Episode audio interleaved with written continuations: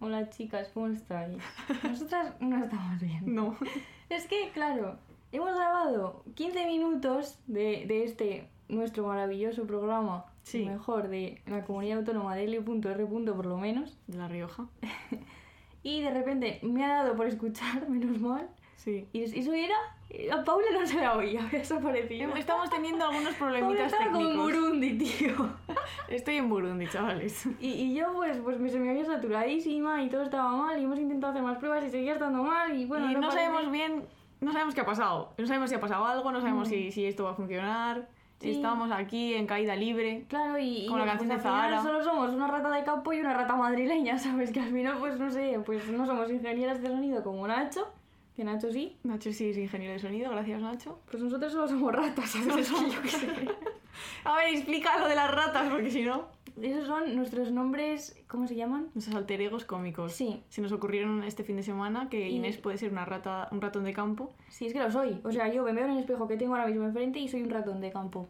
y una rata madrileña. Y Paula una rata madrileña, pero en el mejor de los sentidos, ¿eh? Porque sabemos que las ratas no es una cosa muy agradable. Y los madrileños tampoco. Pero Paula es una ratita madrileña. bueno, vamos a intentar vamos a intentar hacer esto, que os tenemos que contar un montón de cosas Sí, importantísimas. jo, y encima que hoy el podcast iba de amor, pues la damos a la mierda. pues el amor se cancela, porque claro, esto es como en mi vida, el amor mal. El amor- sí, la mía también, se mató todo mal, sinceramente. Vamos a dejar de hablar del amor, porque Sí. no somos las más adecuadas para hablar del Pero hay amor. que decir que Sí. este podcast, que el subtítulo es, porque a mí siempre cuando me preguntan que de qué va ¿Quieres puntadas, puto eh, vocalizar? perdón, digo pues filosofía, amor y cultura. Sí. Pues hoy va de amor. Sí. Si quiere Jesucristo y no nos jode otra vez todo. Jesucristo, no te digo nada. Vamos a ver. Venga, va. Punzadas Sonoras con Paula Ducay e Inés García. Bueno, vamos a hacer primero una advertencia, que es que estamos en Arnedillo y eh, mis ventanas son de madera y son muy bonitas, pero el- las de Paula aíslan el sonido. Sí. No se oye ahí nada. No, pues tampoco Pues en hay las ruido. mías tienen unos agujeros Unos más agujeros. grandes que un castillo y aquí pasa el dumper y se oye, están desbrozando y se oye, suenan las campanas y se oye. Entonces va, va a haber ruidos, yo lo siento. Igual luego no los oyen porque Nacho hace un muy buen Ya, trabajo la verdad como que Nacho ingeniero de es, es- sonido. es el mejor de, de- de España, pero yo qué sé. Pero bueno, además hoy vamos a hablar de la declaración. Sí. También hay que hablar. Estos son sonidos, declararse. Claro, pues claro. bueno, hay sonidos en todos los Estamos sitios. declarando que esto va, va mal.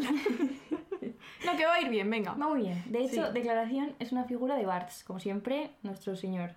Eh, pero es importante decir que el subtítulo es la conversación. ¿Y por qué es importante? Pues porque en la definición de la figura, Barthes aclara que la declaración de la que va a hablar no versa sobre la confesión del amor, sino sobre la forma infinitamente comentada de la relación amorosa. O sea, que se basa en el lenguaje que permea las, las relaciones de amor, no solo entre las dos personas implicadas, sino también pues con otras personas, o bueno, esto lo vamos a explicar después. Es que no se calla esa gente, ¿eh?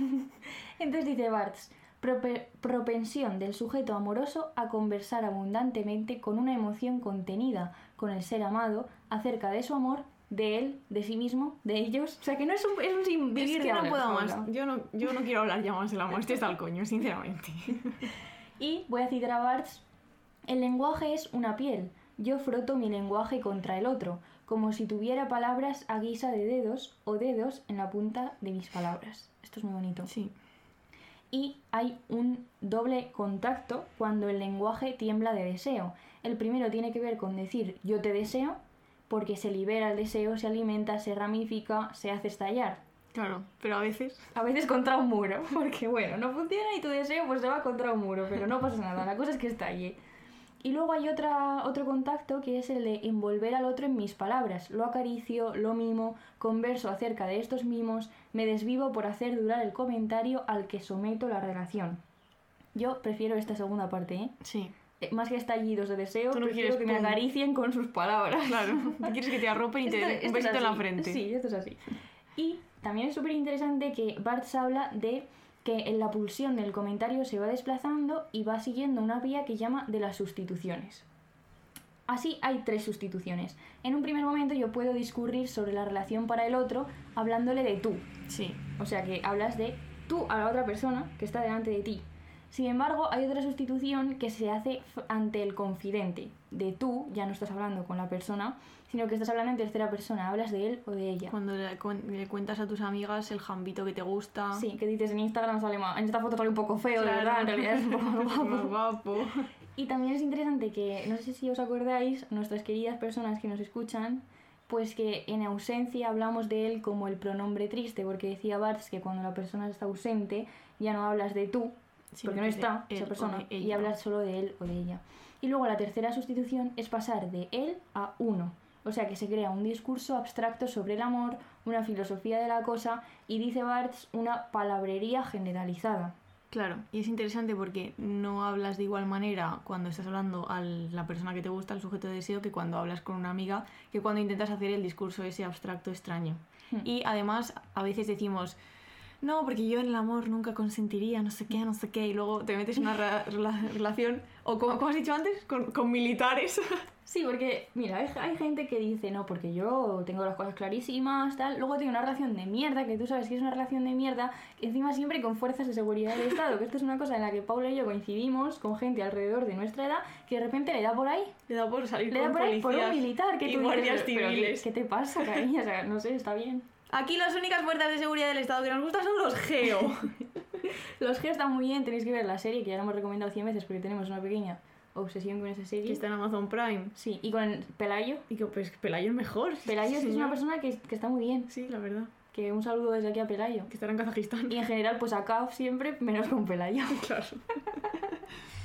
vale, y entonces lo que dice Bartes es que todo propósito que tiene por objeto el amor implica fatalmente una alocución secreta. Es decir, que cada vez que hablamos del amor siempre estamos hablando de alguien o pensando en alguien. No podemos hablar en abstracto. Bueno, es difícil hablar en abstracto. No vamos a- aquí a declarar que no se puede hablar en abstracto del amor, pero bueno, Bartes dice que siempre tenemos a alguien en la cabeza. ¿Sabes quién hace esto de hablar en abstracto de las Ah. ¿Quién? cosas? Los curas. Porque cuando hacen los cursos prematimo- prematrimoniales, como los de las influencers, que van todas a los cursos prematrimoniales porque se casan ante Dios, Claro. pues los curas les dicen cómo tener un buen matrimonio, ¿sabes? Esa gente. Esa gente que no que las solo únicas está- interacciones que tienen con otras personas eh, son con niños. son para la pederastia, ¿sabes? O sea, a ver, A ver. aquí el colectivo de los curas que no se ofenda. ¿Sabes que alguno nos sigue en Instagram, algún cura? A mí de repente, a veces me y yo- llegan a Twitter y me siguen y yo digo, bebé, no. Bueno, vamos a recomendar, por cierto, la Mi película. peli, Paula. mi peli, Spotlight. Es que es una cosa como muy básica que me guste mucho esa peli, pero es que me gusta mucho esa peli. Es que ¿eh? muy Mm. chulísima. Igual es mi segunda película favorita. De la primera voy a hablar después. Eh, me gusta mucho porque son periodistas investigando y eso a mí me, me- me emociona siempre mucho. Sí, está muy bien, la verdad.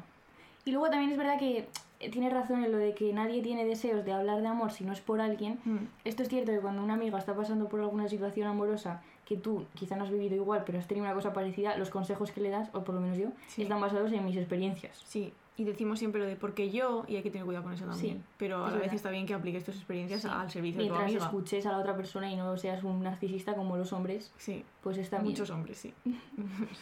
ya hemos hablado de esto. Para cuando este podcast salga, nos hemos cagado ya. Sí, claro. Un montón. Muchísimo. Mm. Es que menudo podcast de verano, ¿eh?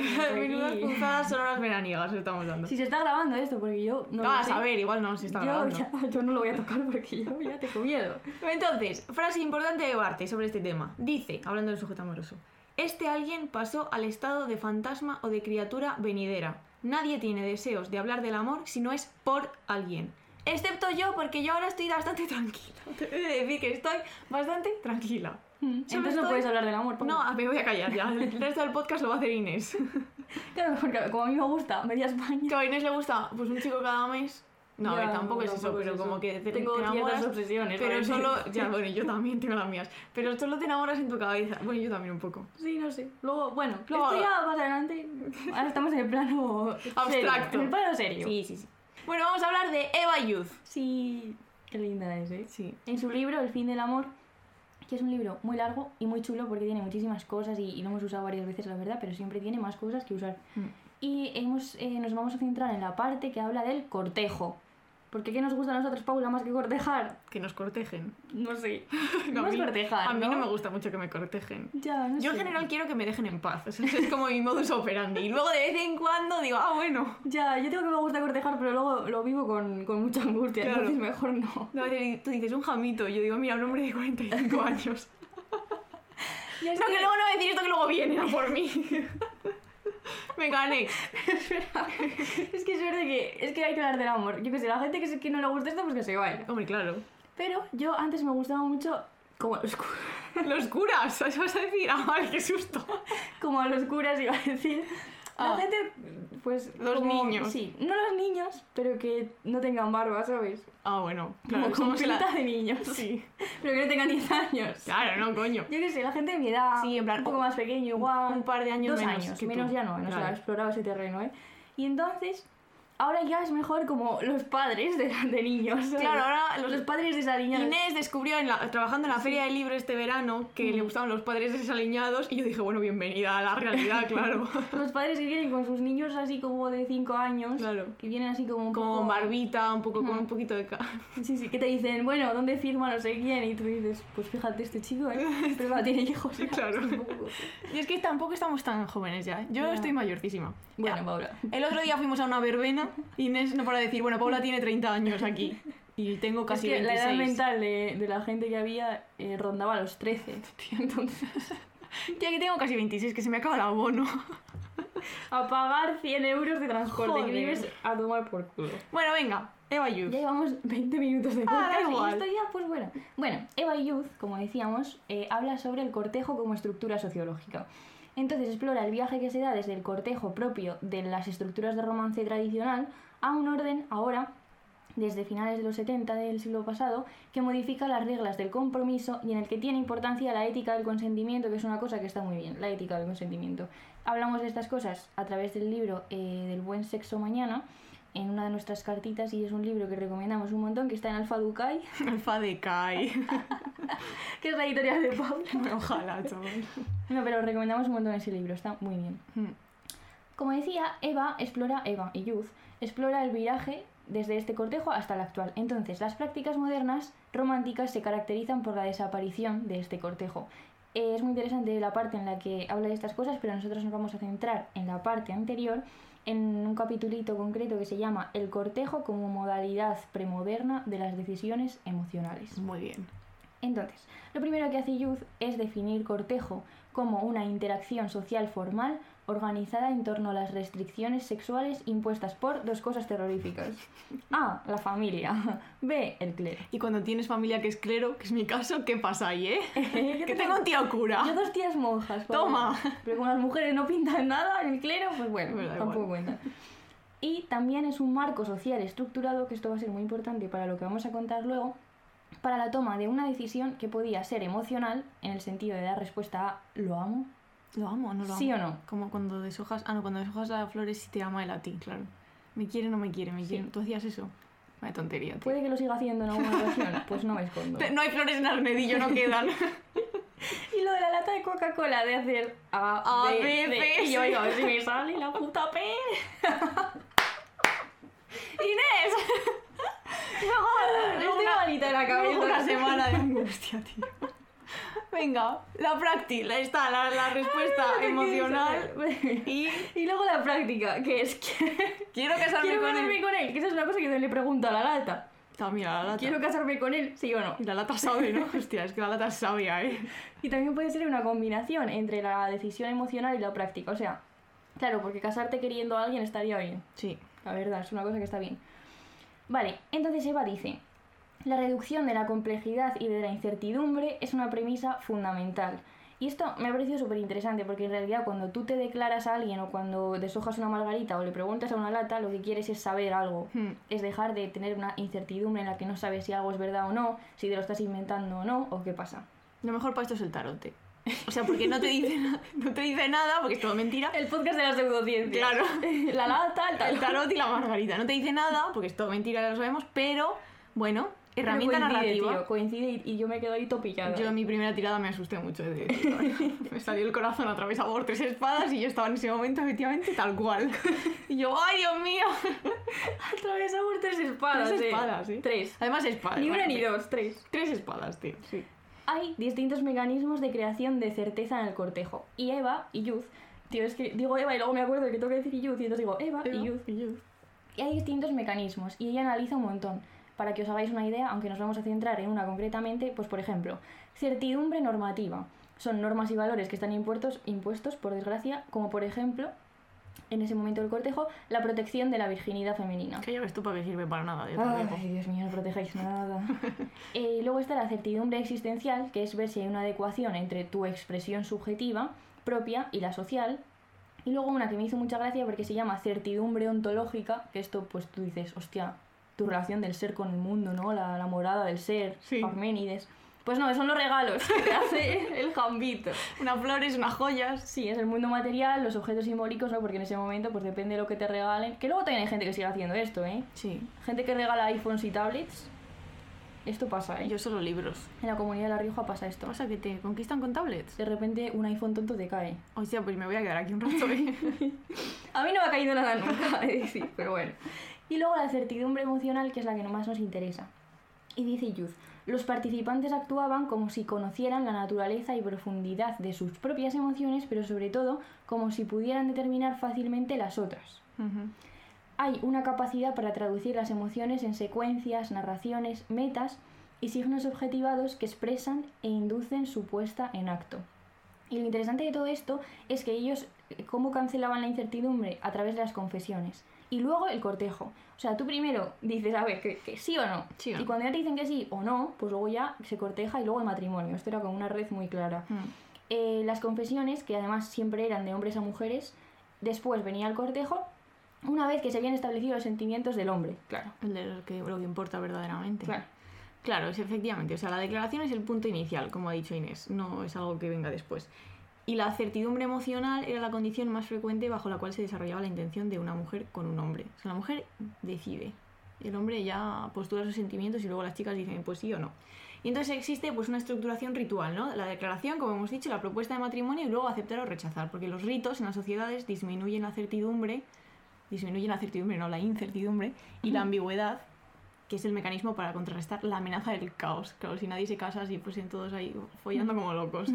Sí, y en general en la sociedad no hay un- numerosos ritos que son justo para, para estructurarlo todo Mm. y para que no haya tanta libertad de movimiento que en la cabeza del clero, pues esto seguramente sea el caos, Claro. el infierno. Somoda, so- Somorra, Sodoma y Gomorra. que son morras, que No es Sodoma y Gomorra, Sí, una pero cosa son mala. morras, sí. Me, me ha costado. pero lo Sí, he te ha dicho. costado un poco, sí. Entonces, una frase de, una, una frase de Youth, ¿no? Que Para marearse un poco, pero que lo explica. Dice, el cortejo premoderno se enmarcaba en un andamiaje semiótico, social y normativo que trazaba vías culturales para organizar las emociones de acuerdo con parámetros teleológicos y narrativos que se expresaban en normas y reglas compartidas. Claro, ¿y cuáles son estas reglas y estas normas? Pues una puta mierda. Por ejemplo, la desigualdad de género, obviamente, la equiparación entre sexualidad y pecado, la heteronormatividad plasmada en la ley, la centralidad del matrimonio y, bueno, el patriarcado religioso, esto ya lo hemos comentado.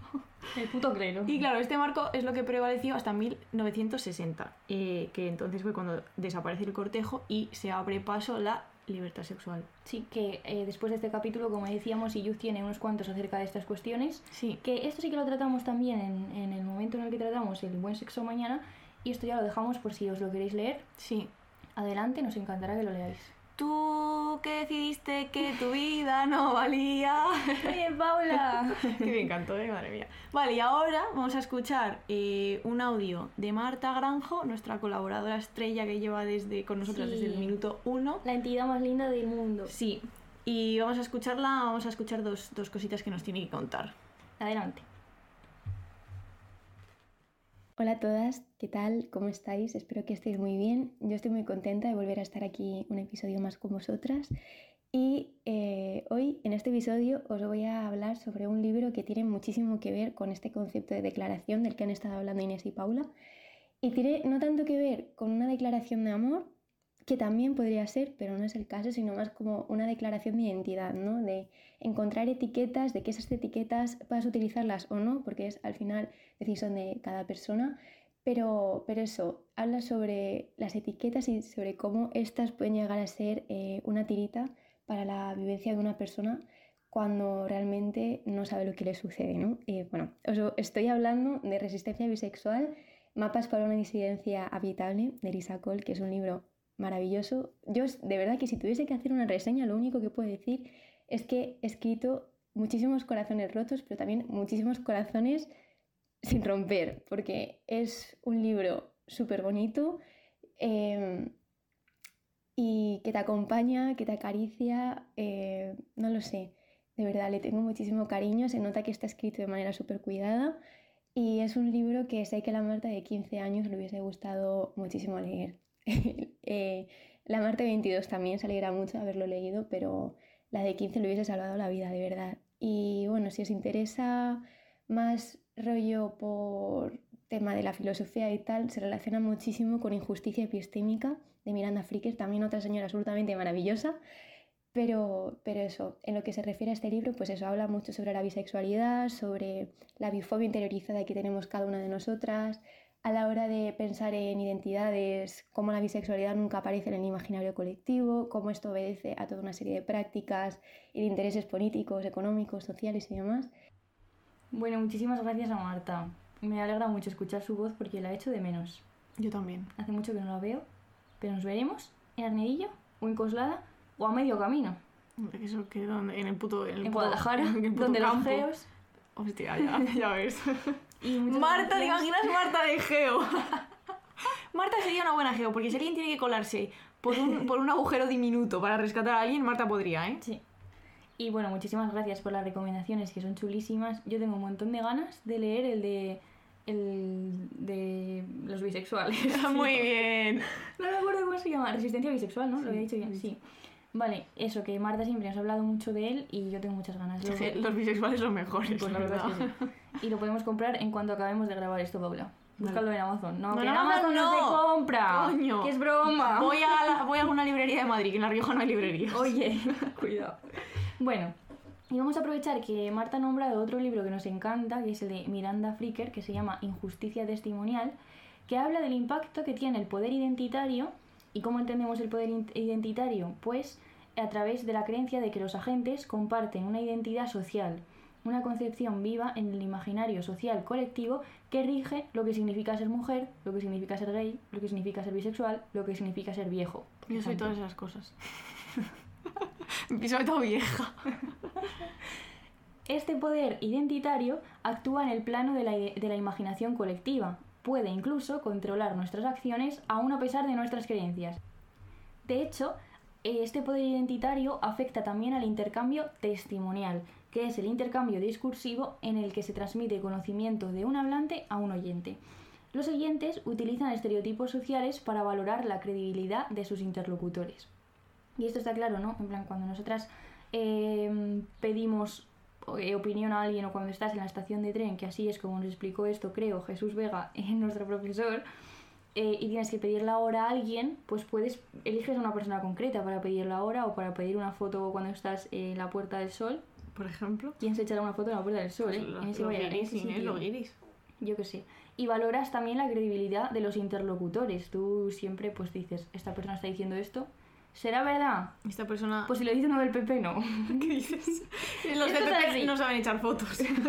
ni decir la verdad. Son dos cosas que no. De esta forma, la injusticia testimonial es el impacto que tiene el poder identitario sobre nuestras relaciones discursivas y epistémicas. Qué bonito. Claro, por ejemplo, se puede dar un exceso de credibilidad. Es que esta palabra no debería ser apta para radio. Exceso de credibilidad que se otorga al hablante más credibilidad de la que se le otorgaría en otras condiciones. Pues yo que sé, un hombre blanco, cis, heterosexual. Esa gente siempre hay mucha un poco, credibilidad, un ¿eh? poco mayor y entonces cada vez que abre la boca la gente, ah, pues sí. Los catedráticos, ¿eh? Esa gente... Hay gente que se cayó más. Y entonces también el déficit de credibilidad, que es en lo que se centra Miranda Fricker, que es cuando se otorga menos credibilidad de la que recibiría en otras condiciones. Y entonces pues existen lo que sea, prejuicios, ¿no? Como que las mujeres son irracionales o que las personas que no son de raza blanca, blanca son seres inferiores. Entonces, bueno, no sé quién piensa esto ya hoy en día, supongo que habrá alguien que sí. y en ese caso- Abascal, hijo de- muy bien. Y entonces, pues lo que sucede con la injusticia acu- eh, epistémica es que es acumulativa y sistémica. O sea, el sujeto resulta agraviado desde el punto de vista epistémico a largo plazo. O sea, son cosas que pasan constantemente ¿no? Hombre, en la vida de estos de hecho, sujetos. a lo largo de toda la historia también. Claro, por supuesto. Y los prejuicios tienen que ver con lo social y no son prejuicios accidentales, sino que forman parte del sistema de prejuicios y desequilibrios que a la hora de evaluar la credibilidad de la gente y Claro. que tienen que ver también con las estructuras de dominación, ¿no? Por supuesto. Y esto es lo que Miranda Fricker llama déficit de credibilidad prejuicioso identitario. Hmm. Os lo tatuáis en el brazo. Y es que es, es un chulísimo el concepto, ¿eh? porque nosotras lo hemos resumido mucho, pero como va llegando a él, Sí, es muy chulo. recomendamos el libro. Sí, está súper bien. Y ahora vamos a volver a Marta, que tiene más cosas lindísimas que recomendar. Porque es súper lista. Sí.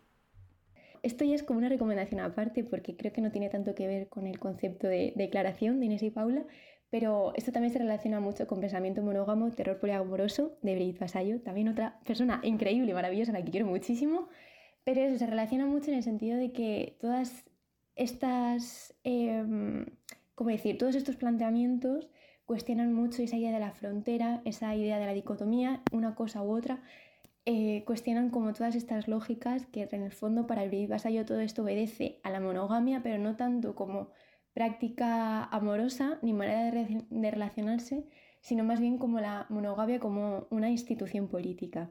Aquí hay mucho de Foucault. Yo de hecho particularmente entendí mucho a Foucault a raíz de este libro, o sea que creo que es una manera muy accesible de, de adentrarse a todo esto. Y bueno, me callo ya que llevo hablando mucho tiempo. Espero que os hayan resultado interesantes.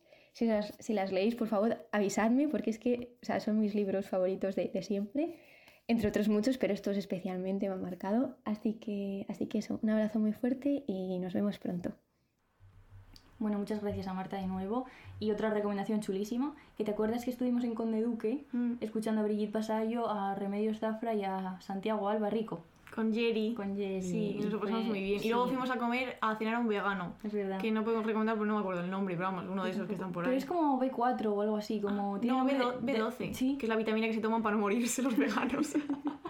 como buenos una, ve- conocemos buenos veganos, turista. ¿eh? Nuestro vegano de lavapiés, buenísimo también. ¿Cómo se lleva eso? Que se llama, ¿cómo? Algo de chapata, algo así. Ah, sí. Bueno, uno. Lo buscáis, coño. que está cerca de Sintarima, además. Sí. Y nada, pues un beso a Marta y leed los libros que recomienda porque son importantes y chulísimos. Los pondremos en nuestras listas y en nuestras cosas. Sí. Vale, y ahora vamos a hablar de declaraciones de amor en películas que nos gustan. Y las tres películas que vamos a hablar nos gustan muchísimo. Bueno, concretamente la primera eh, solo a mí porque es mi peli favorita y Inés todavía no la ha visto porque Mm. no me odia. No, no, no. Sí, que tú todavía no has visto. Anda, ya, ya, ya, lo sé. El ya colapso, lo Paula, sí, en filmis. Sí, ¿eh? Y no he leído nubosidad variable, es toda una mentira. vale, escuchad una cosa.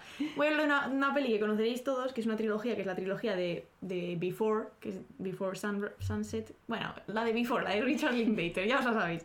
Mi favorita. Hostia, sí, ya, perdón. Mi favorita es la peli. Hay tres pelis, pues mi favorita es la segunda. O sea, me parece, creo que es mi peli favorita de la historia, aunque no siempre elegir favoritas está mal porque me gusta mucho porque es como hora y media, o así sea, es una peli muy cortita y sucede como en tiempo real, ¿sabes? O sea, lo que sucede en la peli es el tiempo que dura, bueno, ya me entendéis. Sí. El tiempo narrativo y el tiempo real son el mismo.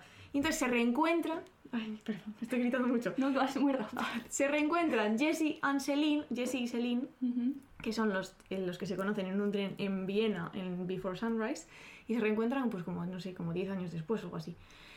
Y entonces se reencuentran.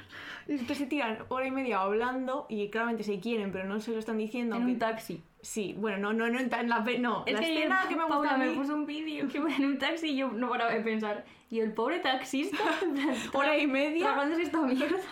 no, no, no, la escena del coche es la que más me gusta, que es la que voy a comentar ahora, pero la peli es que ellos hablan, y sé como mira, Ethan Hawke, a Julie Delpy, es que, te, es que esos ojos te mueres, esos ojos. Y entonces, bueno, están todo el día hablando de sus cosas, de intensos, que son unos putos intensos. Y entonces se meten en un taxi para ir a casa de ella, porque luego él se va al aeropuerto a, coge, a, a de vuelta con su esposa y su hijo, que están en América, o sea, en América, en Estados Unidos, perdón, que América es muy grande, no es Estados Unidos. Y entonces, eh, esta, eh, a ver, Selin está contando que es que desde que se despidió de Jesse cuando tenía, pues yo qué sé, 18 años, no ha podido volver a amar y que todas sus, sus relaciones son como meh, y que no siente nada por nadie. Y entonces Jesse le acaba confesando, y eso es como un poco la declaración, aunque no se diga de manera explícita, pero la declaración, porque él dice, pues es que estoy fatal con mi mujer, estoy mutite, muy triste, y encima sueño contigo, sueño que estás eh, desnuda, embarazada a mi lado, y sueño que te toco el tobillo, y entonces ella alarga la mano en el coche, es que lo viste ayer, ¿no? Sí. Alarga la mano y luego la quita porque no llega a tocarle, total, que eso es la, la mejor escena del mundo, y luego se van a casa de Celine, y entonces el final, bueno, no voy a contar el final de la película por no, porque no, lo he visto. visto. Ya, pero, pero bueno, como que pasan cosas. y entonces es muy bonito porque es una declaración, es una conversación todo el rato de la peli donde pues no se están diciendo las cosas que se tienen que decir, pero a través de las miradas y los gestos tú ya sabes que esa gente se quiere. Y se quieren, ¿eh? De verdad. Toma. La mejor historia de amor del mundo. muy bien. La segunda peli es la peli de la historia de las pelis, pues la peli. Claro, la, la peli. que es Call Me By Your Name. Yo sé que hay mucha gente que no le gusta, que si es lenta, que si no sé qué. Bueno, de esa gente. Canibalismo, pederastia. claro, que, que Loli es caníbal. Ayer vimos, la primera vimos como una hora. Sí. en el jardín de Inés, que tiene un proyector, Sí. y no paramos de reírnos cuando aparecía el Oliver, porque claro, claro, es caníbal ahora, Armie Hammer, y entonces todo muy cómico. Es que será caníbal de Y tu verdad. madre no entendía nada, Claro. porque tú estás diciendo, mamá es caníbal, y tu, y tu madre, ¿qué? Claro, pero yo pensaba que mataba gente y se la comía. Ay, Ah, es que estás loca, Inés, entonces estaría en la cárcel. Y Paula me dijo, no tía, que le gusta como morder. Y yo, bueno, entonces no será tan caníbal. Yo qué sé, no me enteréis de la ¿Cuánto historia. de caníbales del 1 al 10? Que me lo explique. Venga, que alguien, alguien lo sabrá, que Bueno. nos lo cuente. Pues la escena es en la que Elio y Oliver están hablando en una plaza italiana que es igual que la de Normal People de Marianne y Connell, que habrá que ir a una plaza de esas. Mm. Es que yo, qui- yo quiero pasar el verano en una, ca- en una mansión italiana también, claro. Yo también. Quiero tener una, concretamente. Sí. Y Oliver le dice si hay algo que no sepa, porque bueno, Elio es una persona listísima que le dice estas culturas de la Segunda Guerra Mundial, de la Primera, de, de una... La batalla de Piave o sí, algo que así. murieron 170.000 personas, lo sabe todo ese chico. Sí, Y encima es mi novio, y el mío también. no Paula. Bueno. Eh, Tú quédate con el otro, que era otra peli, que encima es un poco feo. ¡Inés! Vamos a decir que Ethan Hawke es feo. Uh, Hombre, comparado con Elio. Bueno, vale, porque Elio... Bueno, venga, sigamos. Yo pone... Vale. Bueno, el caso es que Elio le dice, no sé nada, Oliver. Si supieras lo poco que sé sobre las cosas que importan, ya poniéndose intenso el chaval, dando vueltas así a la escultura, un poco con sus gafitas de sol. ¡ah! Y entonces Oliver le dice, ¿qué cosas? Se hace misterioso. Sí. Y Elio le dice, pues ya sabes qué cosas, con un tono, Un tonito bastante sugerente. Sí. Y Oliver le You know dice, what things. Sí. Oliver le dice, ¿por qué me estás diciendo esto? ¿Y por qué tú crees? A ver, cariño. Y Elio le dice, pues pensé que deberías saberlo, porque quería que lo supieras, porque no hay nadie más a quien le pueda decir esto. Because I wanted you to know. Y lo repite. Oh, Sí. Y entonces Oliver le dice, ¿estás diciendo lo que creo que estás diciendo? Y Elio asiente con la cabeza. Oliver, no podemos hablar de estas cosas. Y se va a hacer fotocopias. Ya, es que vaya gilipollas. Eh, ¿verdad? en fin, el señor caníbal, pues bueno. Pero es chulísimo porque, jo, es como súper. Está súper, como decía Está muy Tolkien, está- por debajo, está muy Sí. subterráneo. Yo la pri- las dos primeras veces que vi la peli no entendía nada. Sí, yo he de decir que esta peli la he visto pues por lo menos 100 veces, de, a cachos también y las escenas y todo esto. Y claro, pues ya después de 200 veces, pues no sé, Ya vas pillando algo. ver ¿no? las cosas. Pero es verdad que es chulísimo porque muchas veces cuando tú pones que esto vamos a hablar luego, declararse en Google, Sí. te sale pues decir, eres el amor de mi vida, brillas como el sol, un poco como de Fred, el poeta. ¡Toma! Ha llegado el momento del podcast de de cagarnos en The Fresh. Y ese- ese es el mejor día de mi vida, tío. La única persona a la... Bueno, única no, pero... A la que he tenido bloqueada en Twitter muchísimos años y que no lo aguanto. Y me salían sus putos tweets y yo no quiero ver la pseudo poesía de mierda esta. Sí. Y por eso nos parece muy chulo que de esto también queremos hablar en otro momento, Sí. de cómo muchas veces eh, sobreexplicamos las cosas, o, eh, todo es demasiado obvio y esto le quita pues profundidad y también un poco de naturalidad que te lleve a ti a sentir las cosas que quieras sentir, porque jo, a mí esta declaración, por ejemplo, concretamente no es de las cosas de la peli que más me impacta. Estoy obsesionada con la escena de la verbena en la que le está viendo bailar con la otra y la otra le come toda la boca y él está fumando y emborrachándose con una cara que es la cara con la que yo vivo. Por eso me gusta tanto esa escena seguramente. Casi llorando. No, pero sabes, como que, no, que es muy chulo que, el no- preso yoto. que las cosas no sean obvias Sí. está muy bien. Y en Call Me By Your Name creo que la lentitud que mucha gente achaca, yo la achaco a que justamente las cosas llevan su tiempo. Sí. Sobre todo cuando te enamoras de un jambito. Caníbal. Los años 80, ¿no? Algo así. Sí. Sí. Y ahora vamos a hablar de otra peli También que a nos ver. gusta también muchísimo, en la que también sale mi novio por lo que sea. Timothy Chalamet es, eh, le queremos mucho. Sí, a la pesar verdad. de todo, es que le queremos mucho. la verdad. Muchísimo. Es que. sí. la rata madrileña. sí. Y entonces, bueno, esto lo contamos un poco entre las dos, porque a ti también te gusta mucho esta escena. Sí. Que es cuando Joe, March, En Mujercitas. mujercitas, perdón, de Greta Gerwig, porque La que hay, buena. que hay muchas mujercitas, sí, hay muchas y muchas buenas, pero la, nuestra, la de nuestra generación es verdad que es la de Greta Gerwig, que está haciendo la peli de Barbie, Sí. eso va a ser estupendo también. Eh, entonces Joe está contando que se va a quedar sola porque sus hermanas tienen su vida y, y Lori le dice que, que no tiene por qué quedarse allí, que, bueno, que, que se puede casar con él, básicamente. No le dice eso. No, Pero vale. lo está diciendo, sí. No. Entonces Joe contesta que si, ti- que si tiene que huir a un barco pirata. Se lo dice un poco como de coña, Sí, en ¿no? plan, él le dice, bueno, tampoco tenemos por qué quedarnos aquí. Y ella le contesta, sí, nos vamos a un barco pirata. Y cuando se da la vuelta y, Y ve le la ve la expresión cara. de él, que la expresión es de seriedad amorosa, Y ella dice, es no, que no. le cambia el gesto No, no, no. de una manera en plan, se queda como asustadísima cuando Claro, le ve la normal. cara. Entonces Lori insiste, ¿no? En que tenemos que hablarlo. Dice, te he llamado desde la primera vez que te vi, intenté mostrártelo, pero no me lo permitiste, pero ahora debo hace- hacer que me escuches y que me des una respuesta porque no puedo seguir así más tiempo. A ver, aquí Lori lo está haciendo muy bien, hemos Sí. de decir. Porque tú, cuando estás en el limbo ese y necesitas respuestas, hay que Sí, sí, sí. pedirlas. Es otra cosa Sí, que ya Además, hablaremos. el chaval ha tenido su- sus paciencias, también Sí, te digo. claro. Y entonces Joe le dice, no entiendo, porque, o sea, no sé por qué no puedo quererte como te gustaría que te quisiera, pero no te puedo decir que sí, sinceramente, así que nunca voy a decir que sí. Hmm. Porque decir un también, claro, es terrible decir un sí falso, para eso no lo Sí, digas. ella es muy valiente además, ¿eh? porque claramente se gustan de alguna Mm. manera. En plan, seguramente él está enamoradísimo y ella pues no tanto. Sí. Siente algo, pero no Sí. tanto. Pero sabe que va a ser un desastre y así se lo dice. Y tampoco se ve en el momento en el que quiera casarse ni No. tener novio. Es que ¿quién, tiene- ¿quién quiere tener novio en su sano juicio? Nadie. Pues eso. Es que realmente no. Así son las cosas. Ah. Sí. Y entonces luego, cuéntalo tú esto, es la declaración más importante. Es que es muy La que nos bonito. parece la declaración más importante de la peli, esta parte es la que a mí más me gusta claramente, que ella está en el sótano con su madre, toda triste, vestida de negro. ¿Sabes cuál es? Sí, Está en muy el sótano triste. en la guardilla. Sí, eh, bueno, es que es lo mismo. El- Ah, el sótano está abajo. Hombre, el sótano no es lo mismo Ay, que la guardilla, el sótano es la Ah, perdón. antítesis de la Perdón, guardilla. Está, está en el sobrado, que se dice en Ávila. ¿En? En el sobrado. Pues está en el sobrado. En la guardilla. Sí. Y le pregunta, eh, su madre le pregunta, pero, pero tú amas a este chico, porque ella está como rayada. Sí. Y entonces le contesta, quiero ser amada. Sí. Y entonces la madre le contesta, eso no es lo mismo que amar. Y esto es mágico. Sí. Porque claro, claro, ella está, ahora se siente sola y todo eso y piensa, joder, tenía que haber dicho que sí, le voy a decir que sí, porque por lo menos no estaré sola y encima me quiere. Claro, pero eso no vale. Qué doloroso esto, ¿eh? Sí. Y es precioso porque Joe dice, las mujeres tienen mente y alma además de sus corazones, y tienen ambición y talento además de su belleza, y estoy harta de que me digan de que solo, que solo sirven para el amor. Estoy harta de todo esto, pero estoy muy sola. Yo aquí entiendo a Joe 101%, Yo ¿eh? también, Vamos, hombre. yo también, ¿eh? No te. No, no, mucho, lo entiendo mucho. Es una maravilla. Estas pelis que hemos citado, la verdad, pues bueno, pura magia. Pues pura magia. venga, Todos, todo Y el mundo a ver pa- la trilogía del Before, el Call Me By Your Name y Mujercitas. Little Women. Y leerse el libro que está en. pe- en- perdón, perdón. que está en Penguin Clásicos el libro. Sí. Y ahora también queremos hacer una cosa mágica, que es traer a nuestras reinas, las, las reinas de España, que Sí. son Isabel Calderón y Lucía Ligmaer, que Mm. tienen un podcast, es el mejor del mundo, que se llama De forma semanal, que ha ganado dos ondas. si la gente no sabe esto, yo no sé qué hacéis aquí, de verdad. Ya. Y porque somos las concursantes, muy concursantes, Sí. las queremos un montón. Y hace poco sacaron un episodio que se llama Error, que es de mis favoritos de para siempre. Me gustó muchísimo. Sí, es muy bueno. Y es muy guay porque Lucía se da consejos a su, a su Lucía del pasado, la- la que- o sea, los consejos que le hubiera dado si pudiese para no cometer errores. Y son seis. Vamos a pasar por los primeros, así un poco por encima, porque nos interesa el Pero sexto, también es pero también interesante. son importantes. Haced caso a Lucía, que es- dice: No te decolores el pelo. Esto es importante. Sí. Nosotras no lo hemos hecho, No. así que estamos libres de pecado. Haz ejercicio antes. Esto hay que hacerlo. Eso hay que hacerlo, no lo hacemos. Y yo te- tengo el cuerpo de una persona de 70 años ahora mismo. Sí. Este lo digo yo porque yo por Sí. Esa persona que desaparecerá de tu vida y te hará sentir fatal con su silencio no es tan importante. Madre mía, esto está escrito para ti, Inés. En efecto. Venga, Inés, venga. ¡Un coche! Un dumper. Brum, brum. Dejo un espacio para cortar esto. No, esto Si sí hace queda. falta. Da Igual, venga.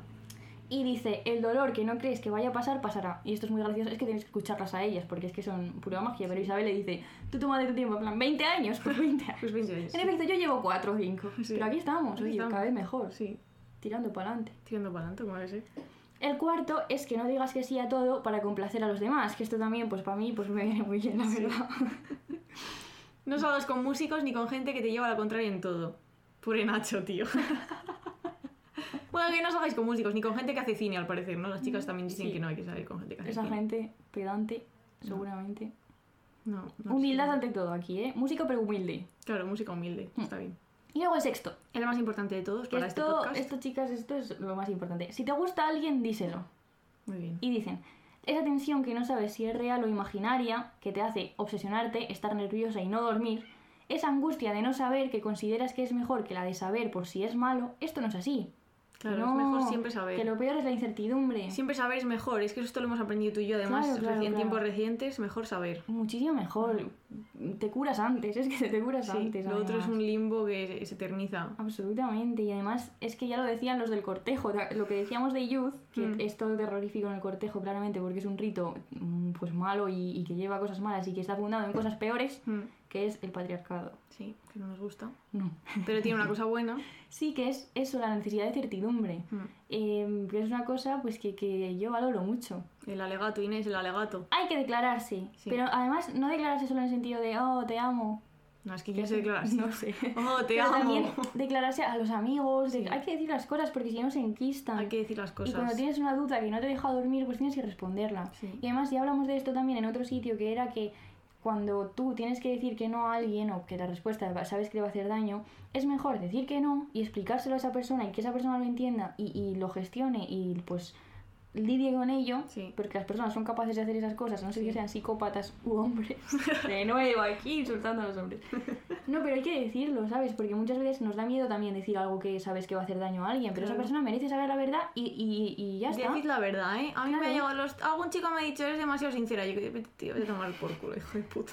Es que también es verdad que la gente demasiado sincera es insoportable. No tú, Paula, No, concretamente. yo no, pero me la refiero- gente, yo tenía gente en clase que tú Sí. llegabas y te decían, pues ese outfit que llevas. pues, A ver, no no, te queda claro, bien". pero las cosas banales de la vida no, pero cuando alguien te está diciendo, oye, pero eh, va, queremos estar juntos y no, y tú tienes que decirle, pues no, mira, porque por esto, esto y esto, y yo se lo dije a un chaval y el chaval, bueno, demasiado sincera, que te iba a escuchar el podcast, o sea que por favor, Sí, pero el caso es. que le mando un abrazo, pero que la sinceridad es lo más importante del mundo. Y, y Lucía dice en un momento, me cae bien, dice lo que siente. Es que tal cual, hay que decir lo que se siente.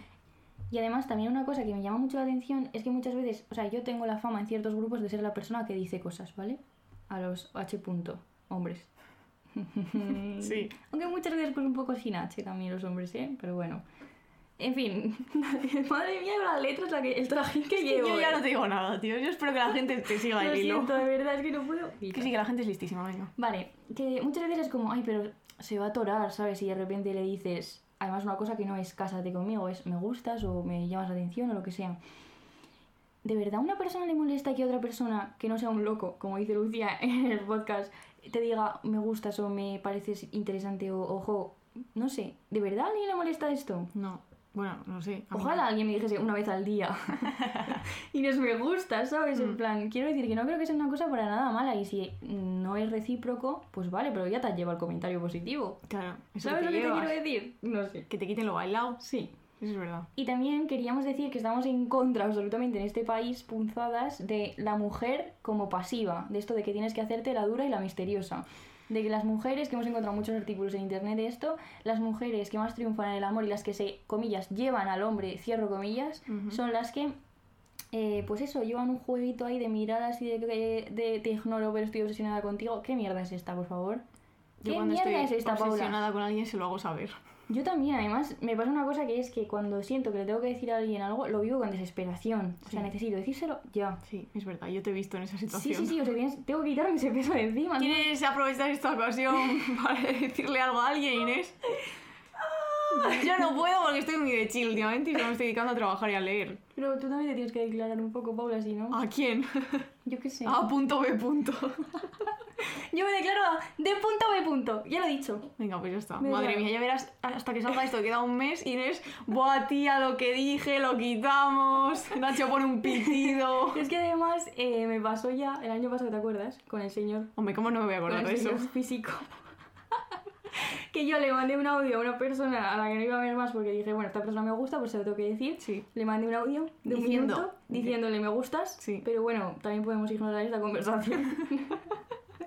y luego al tiempo pues me arrepentí un poco. Sí. Dije, ese audio Inés, ¿en qué hora? Bueno, porque él resultó ser un poco raro. F punto. F punto. F punto a Facha. punto, F punto a punto C punto H H punto a punto. Qué bien deletreo. Si yo hubiese nacido en Wisconsin habría sido una niña de deletrear. En fin, yo he hecho esto mucho de los audios. Los audios para mí son una herramienta semiológica, eh, se me lo he inventado, pero mm, Sí. también he mandado audios de 6 minutos a una persona pre- preguntándole solo, un poquito de búsqueda de certidumbre a través de un audio, que había hecho un guión previamente, o sea, que era un audio que estaba bastante bien, he de decir. Casi un podcast básicamente. Sí, y la otra persona pues claramente se atoró, ¿no? Porque, dijo, bueno, pues vale. las personas no quieren hablar de lo que sienten. Sí. Y ya que nos hemos declarado, pues vamos a citar a Jane Austen. La mejor. del en la mundo. abadía de Northanger, Sí. Me han ¿Qué recomendado mucho ese libro, ¿eh? M.S.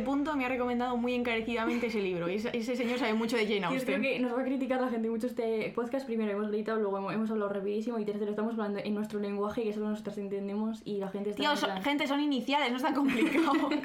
Coño. ¿Qué más da? Si es que ya está, ya da igual. Bueno, entonces Jane Austen dice, el hombre corre con la ventaja de la elección, mientras que la mujer solo tiene potestad del rechazo. Que esto es lo que hablábamos en el cortejo, que es el hombre siempre el que se declara, y luego ella sí puede decir que sí o que no, que bueno, a veces solo podían decir que sí, Sí. pero es esa imagen de que nosotras solo podemos cuando viene él. Además, todo esto basado en que todas las relaciones son heterosexuales, lo cual, gracias a Jesucristo, Jesucristo no no, lo es son. así. Pero eso, que solo puedes pues, decir que sí o que no. Pero no, yo quiero ser la que dice que, que, que. Y si me dicen que no, pues bueno, pero ya lo he dicho yo. Muy bien. sí, Es lo que hay haces que muy bien. declararse. Inés, lo haces muy bien. Hay que declararse. Muy bien, un 10. Venga, me declaro otra vez. De punto B punto. ¡Hala, venga! Toma por culo. Madre mía, es que luego me va a- me va a enojar y con esto, pero ya lo luego me haré la sabemos. loca. Venga. Paula, que sea loca. Venga. Entonces, eso, hablábamos de que en, en lo que decía Yus, de la posición de mujer como... me estás ¿Qué te pasa? mirando con una carita No, de hombre, rata madrileña. es que como yo no tengo tu parte de este guión, estoy espe- esperando a que llegues a lo que yo sí que tengo. No sé qué está pasando ahora. Vale, bueno. Y Youth dice que la posición de la mujer como objeto del deseo masculino hace que sea solo objeto antes que sujeto de su propio deseo, que es lo que acabamos de decir, y se basa en una división dicotómica y terrorífica entre los géneros. Entonces, finalizamos. Hay que decir las cosas. Ya está. Muy bien, el alegato. Y como hemos dicho que hay que decir las cosas, pues para haceros un favor a todas vosotras, porque os queremos un montón, hemos buscado artículos en internet de cómo declararse. El primero es cómo declararte en nueve pasos, que os lo recomendamos un montón. Y el segundo es mi favorito, que es 101 formas. 101, ¿eh? Aquí habría que poner el meme de Paquitas a las que dice 7, 7, fíjate, en plan, ni uno ni dos, siete. Siete. Pues 101 formas de expresar amor. Sí. Y entonces hemos recogido tres y les hemos puesto nombre, por si os queréis declarar, pues a diferentes personas. Sí. Paula, di tú una. Vamos a ver. Para declararte a un runner. A ver, no, espera, hay que. Hay que... A un runner, a un gym bro. Claro, O sea, esto, lo del, lo del runner es lo, es lo que hemos nosotras pensado y lo- la frase que viene es lo que venía en 101 formas. Sí, sí, sí. Dice el artículo, cuantas más piedras me encuentro en nuestro camino, más quiero seguir caminando contigo. La palabra imposible contigo no existe. Y hacer sendas. Pues mira, oye, no, A es- no caminar, está mal, ¿eh? Unos paseitos. unos pasitos. Luego tenemos otro que es para declararte pues en medio de una crisis energética que estamos viviendo, Sí. supongo. Y entonces una de las 101 formas es, lo que siento por ti es tan fuerte que calentará tu casa el resto de tu vida. Tú le dices eso a alguien y esa persona dice, bueno, pues ya. Ya no tengo que pagar la luz. y luego, Adelante. del, eh, la, la tu- que es tuya, tuya. Di- di No, esto. no, di tú, Paula. No, joder. Para declararte a un funcionario de prisiones. Sería capaz de darte todo sin recibir nada a cambio. Confieso que soy tu esclava y renunciaría mil veces a mi libertad por conseguir tu amor. Bueno, así las cosas no hay que decirlas, esto era todo comedia, ¿eh? Sí, por favor, que nadie diga lo de Hay que renunciar decir a la las cosas, libertad. pero cada uno como quiera. Debes Sí. de ser posible sin ser un ridículo.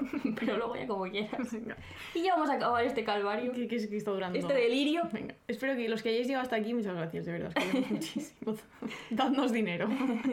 Vamos a acabar leyendo la carta que le manda el capitán Wentworth a Anne Elliot en la novela Persuasión de Jane Austen, que ahora estará muy de moda porque ha salido la peli, que en fin, la peli, ya hablaremos de ella. Pero ahora vamos a leer eh, la carta, que es una declaración, una de las más bonitas de Jane Austen. Vale, y Nacho pones la musiquita al final. No puedo soportar más en silencio. Debo hablar con usted por cualquier medio a mi alcance. Me desgarra usted el alma. Estoy entre la agonía y la esperanza. No me diga que es demasiado tarde, que tan preciosos sentimientos han desaparecido para siempre. Me ofrezco a usted nuevamente con un corazón que es aún más suyo que cuando casi lo destrozó hace ocho años y medio. No se atreva a decir que el hombre olvida más prontamente que la mujer, que su amor muere antes. No he amado a nadie más que a usted. Puedo haber sido injusto, débil y rencoroso, pero jamás inconsciente. ¿No se ha dado cuenta? ¿No ha interpretado mis deseos? Apenas puedo escribir. A cada instante escucho algo que me domina. Baja usted la voz, pero puedo percibir los tonos de esa voz cuando se pierde entre otras.